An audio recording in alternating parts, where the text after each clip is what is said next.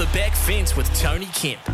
Well, the unthinkable has happened. The great talent that is Nathan Cleary has now been ruled out for six weeks. His hamstring injury has added to the woes of the Blues and has thrown the race wide open to lead the New South Wales team around the park. Cleary must be the premier halfback in the NRL, and losing him for this must win game two is probably the last thing an embattled Freddie Fittler needs at the moment. With numerous players selected for the Blues, many who were well below their best, Fittler now has to come up with a combination that can travel to Suncorp Stadium, home of the Maroons. It's going to be an enormous mountain to climb for the Blues to get back onto level ground. So, where does he go? And who will get the nod at number seven? Nicho Hynes came off the bench, so that's obviously one option. But given the fact that Fittler has selected a spine based on Penrith's two premiership wins, having no Cleary to steer them will now throw that whole exercise out the door.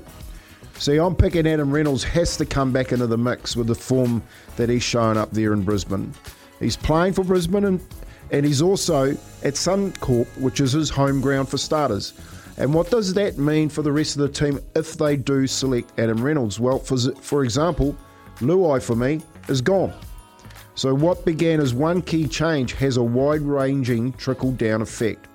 It's not beyond the bounds of belief that we could see a whole new New South Wales outfit running out for game two. Off the back fence with Tony Kemp. Oh, love it, Kempy. Mm. Great debate to have in the next uh, 20, 20 odd minutes. We can continue this on after the news and headlines for sure because I know plenty to debate there. You think it'll be easy fix, and obviously Teddy finding a bit, form, bit of form for the Roosters over the weekend. Is that, well, automatic conclusion into that side, or will what happened in game one come back to bite. There's plenty to debate, so let's get into it after the news, I reckon. Yeah, definitely. 0800 150 811 is our number. And remember, we do have a former State of Origin coach joining us before 9 o'clock as well. We'll go over some of these ideas with Graham Lowe at around 20 to 9. But it is time now to catch up with Araha with news for Kubota. Together we are shaping and building New Zealand.